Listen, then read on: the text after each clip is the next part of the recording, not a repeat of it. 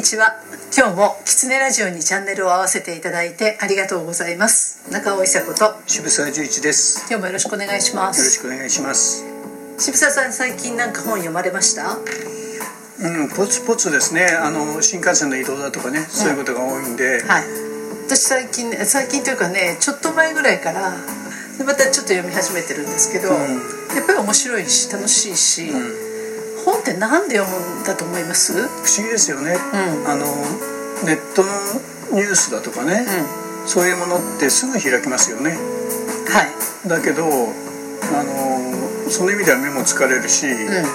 それから頭も疲れたりっていうことが多いんですが、本を読み始めるには、なんか覚悟みたいなものが必要で。はい。机の横にずっと置いてあるんだけど、なかなか手が手を取れないっていうねはい。そういう本もありますね。気分もありますよね。気分もありますうん、ね、だからあのちょっと枯渇してると、情報が欲しくなる本だったりとか。そう。追われてると読め読めなくなる本だとかね。で、うん。でちょっともう何も考えないで読みたい本だとか、そうですね、はい、なんですが、ん。読んだ結果ね、結局読み始めて夢中になっちゃう本と、全然進まない本ってあるじゃないですか。ありますね。あね。あの昔あの結核で入院してる時にね、あの溜まってた全集だとかね、はい。さっき言った積んどくだけではい。読めなかった本を、はい。ああちょうどいいからと思って、はい。もう病院に持ち込んで、はい。全部読もうと思ったんですけど、はい。まあ最初の45日で挫折だったんですね。そうですよね。時間があるから読めるもんじゃないですよね。ですよ。私はねこの間ね実はあの「流浪の月」っていう本をね、本屋さん大賞っていうのを取ったんですよ、で一回読んでみたいなと思って読み始めました、はい。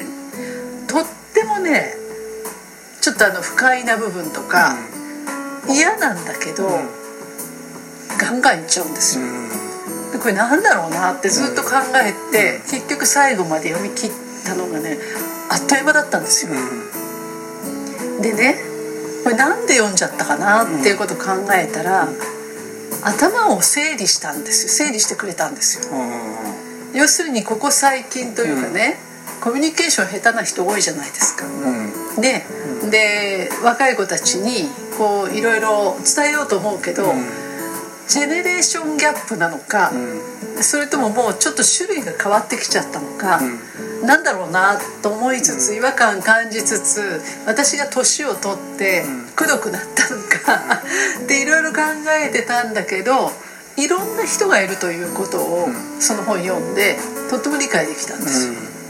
でそれを頭を整理するための本で多分脳が求めてたのかなという気がしましたね。あのコミュニケーションって本当にね、不思議で、何も言葉だけでコミュニケーションを私たち取ってるわけじゃないじゃないですか、はい、それはそうですね。それから本で言ったらば、うん実際そこに書いてある言葉じゃなくて、うんうんその間の行間だとか、うんうんそこの後ろに見える風景だとか、うんうんそれから人々のそこからなんとなく感じられる動きだとか、うんまあ、そういうものをこう読むんですよね。はい。で先ほど言ったソーシャルネットワークは、もう構いなしにガンガン入ってきますよね、脳の中に。うん。で逆にその中から捨てていくものだけをこうどうチョイスするかみたいなのが、はい。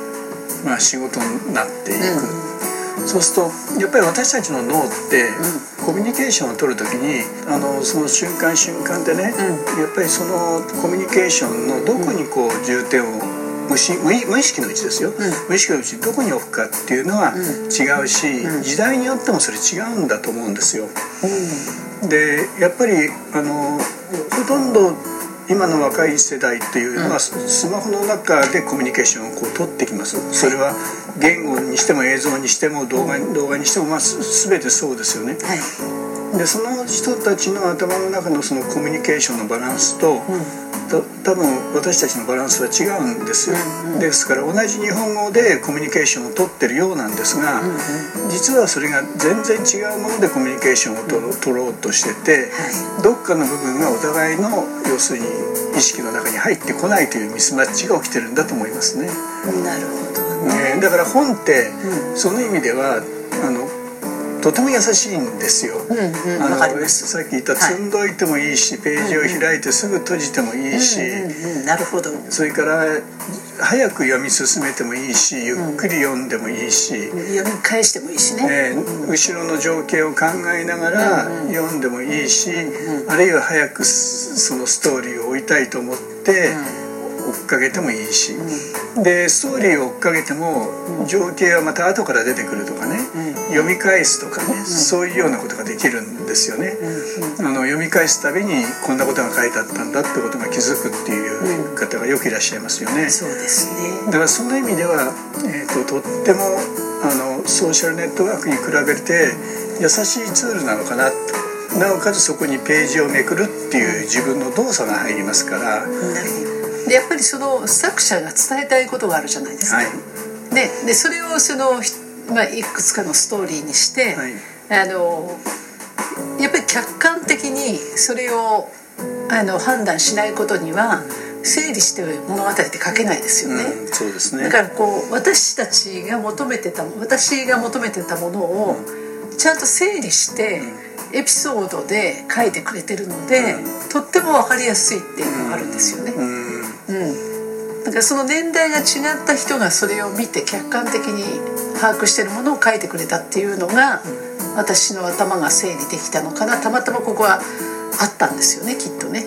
例えば漫画家の人なんてね、はい。あの長編でもう何年も続く漫画があるじゃないですか。そうすごいですよね。そういう人が最初から構想があったとは思えないんですよね。そうですね。でやっぱりその時その時でこう湧いてくるんで、う書き手もいろいろあの今中尾さんがおっしゃったのは書き手の側がある程度、なんていう外角がこうふ俯瞰できていてね、その中にこうパースを埋めていくように言葉や表現をこう選んで、あの本にしていくっていうその手法もあるでしょうし、まあどこに行っちゃうか分かんないでこう読み進めていくって本もまたあるのかもしれませんね。あそうかもしれませんね。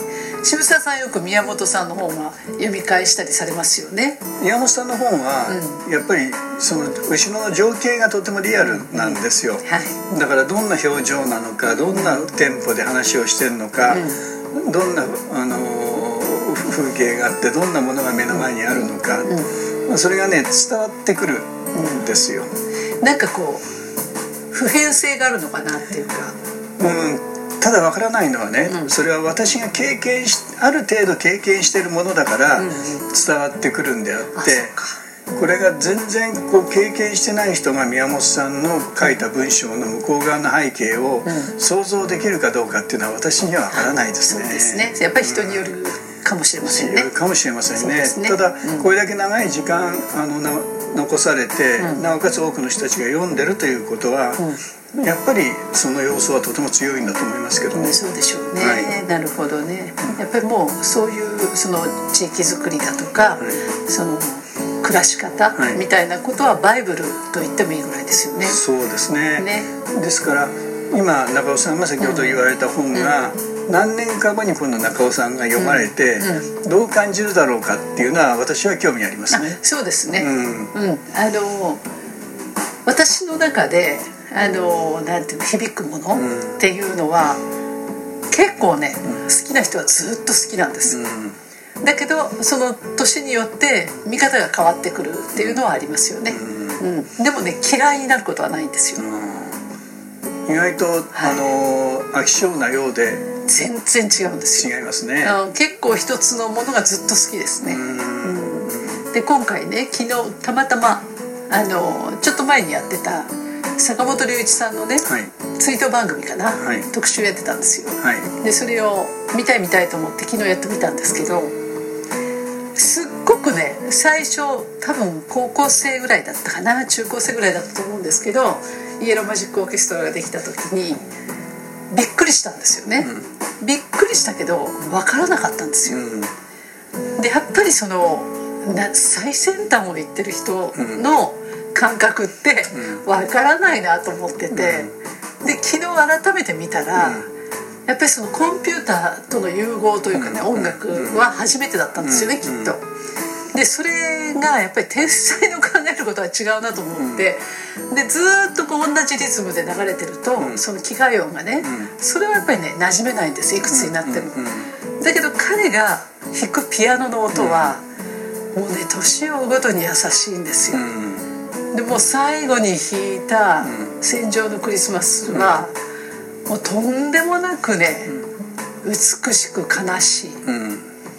ていうのが、ちょっと前まではそんな風には聞こえなかったですね、うん。なんか面白いなと思いました。音楽もだから同じことだということですよね。そうですそうです。同じやっぱりなんです。感覚なんですよ。ですからね、あの音楽とか文字とか別物だと思うかもしれないけど、感じるって一緒ですよね、うん。だから坂本龍一さんの中にも変わってきたでしょうけど、やっぱり変わらないものが見えてくる、で特に、まあ、最先端の音とか、最先端の技術って、それが最先端なんですけど、それは技術の最先端であって、人間の本質の最先端ではないですからね。うん。ではないですよね。だからその部分がこうだんだんあのこちら側が年齢を重ねていったりあるいは場数を踏んでいくことによってその本質にやっぱり近くなって本質が触れ合う瞬間の喜びってありますよね。